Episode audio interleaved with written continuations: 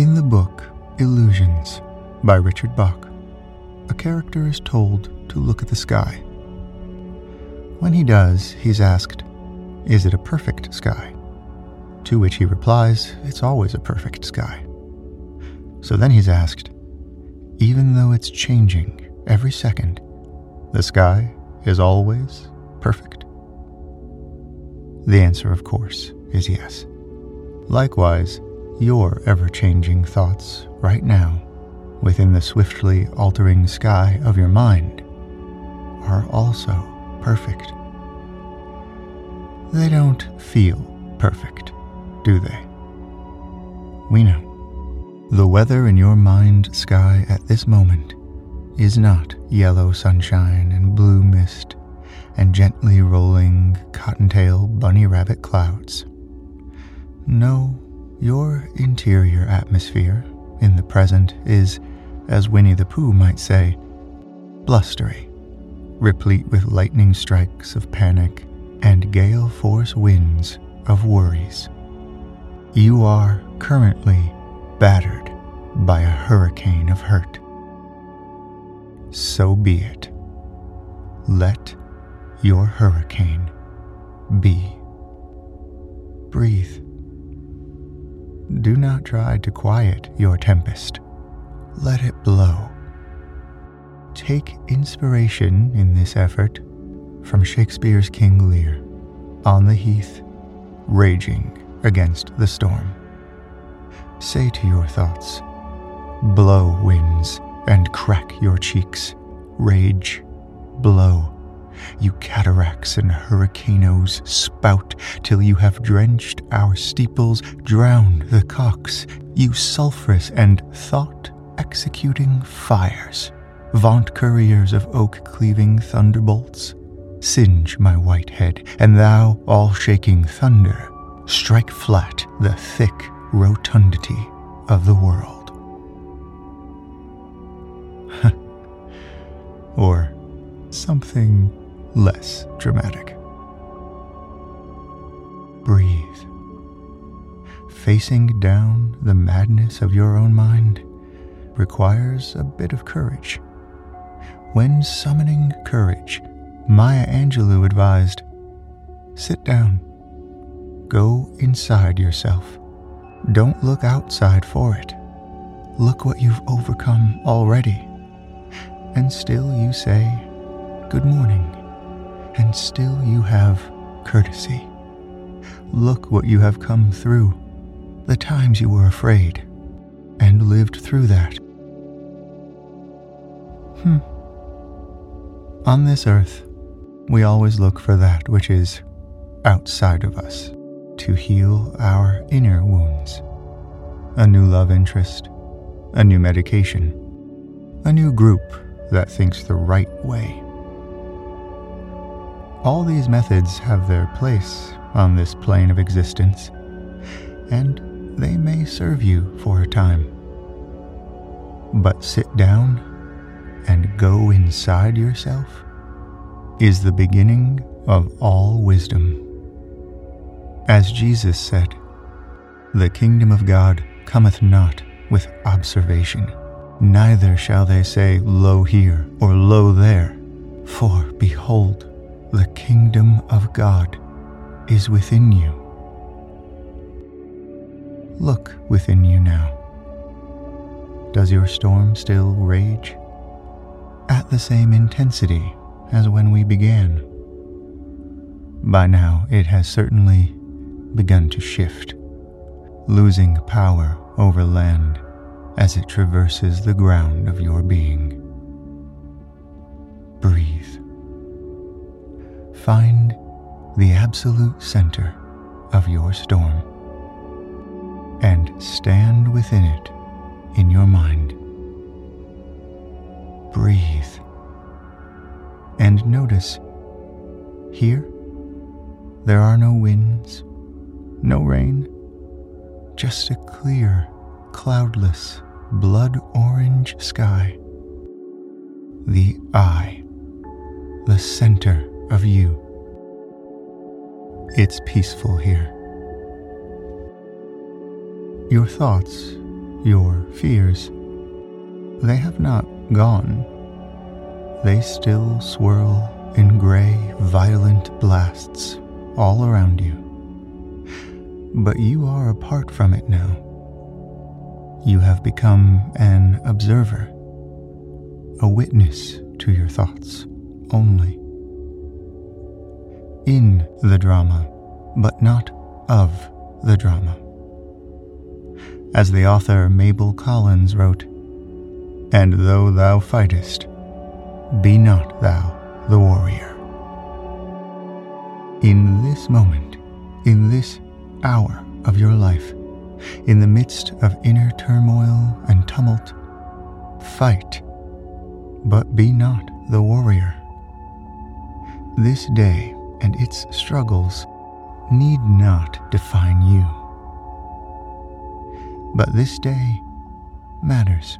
This hour matters. This moment matters. Each moment is eternal, full of spirit, encompassing all that is.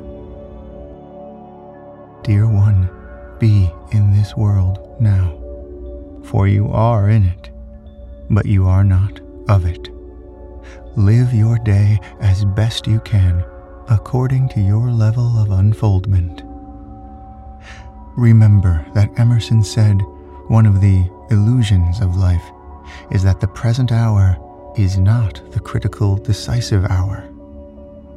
Write it on your heart that every day is the best day in the year.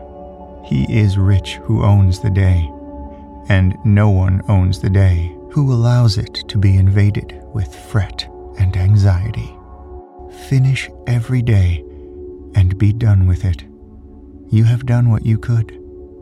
Some blunders and absurdities, no doubt, crept in. Forget them as soon as you can. Tomorrow is a new day.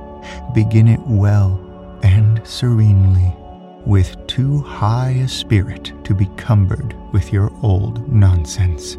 This new day is too dear, with its hopes and invitations, to waste a moment on the yesterdays.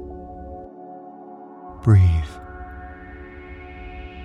Beginning each day with too high a spirit may sound daunting. But Emerson's friend, Whitman, had a word or two to say about the subject when he declared, I celebrate myself and sing myself, and what I assume you shall assume, for every atom belonging to me as good belongs to you. I loaf and invite my soul. I lean and loaf at my ease, observing a spear of summer grass my tongue, every atom of my blood, formed from this soil, this air, born here of parents born here, from parents the same, and their parents the same. I, now thirty seven years old, in perfect health, begin, hoping to cease not till death. We began this meditation with a gentle reminder that you are perfect, no matter what emotional state you are in. The cosmos is too grand to concern itself with judgment. Your racing thoughts make you no less perfect than any other. You are a perfection of imperfection, constantly changing. To return briefly to Richard Bach, the sea is always a perfect sea, and it's always changing too. The argument may be a semantic one, for the universe is not a binary choice perfect or imperfect, right or wrong, life or death. It is far more wiggly to pin down. Decades before the atom was split, William Walter Atkinson wrote All my investigations have led me away from the idea of a dead, material universe tossed about by various forces to that of a universe which is absolutely all force, life, soul, thought, or whatever name we choose to call it.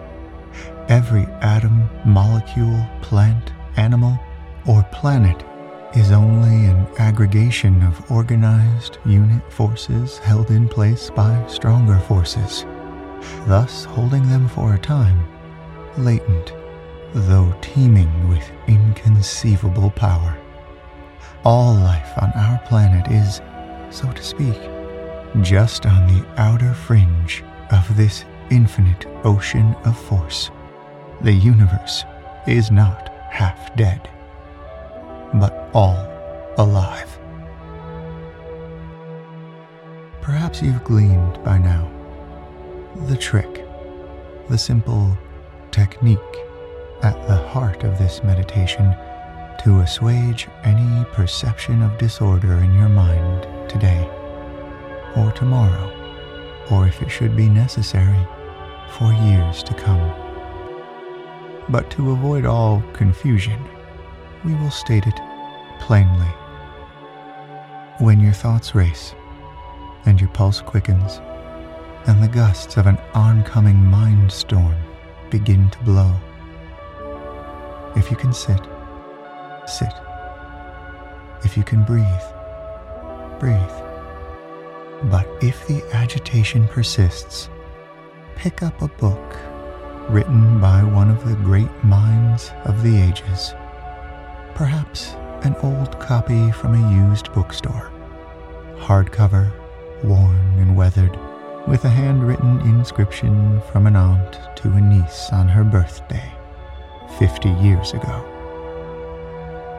The options are legion the essays of Emerson, the poetry of T.S. Eliot, William Butler Yeats, or Langston Hughes, the narratives of Toni Morrison or Gabriel Garcia Marquez, a spiritual text unknown to you, the Bible or the Quran, the Buddhist sutras, the Bhagavad Gita, Siddhartha, the Little Prince, Jonathan Livingston Seagull, or Winnie the Pooh.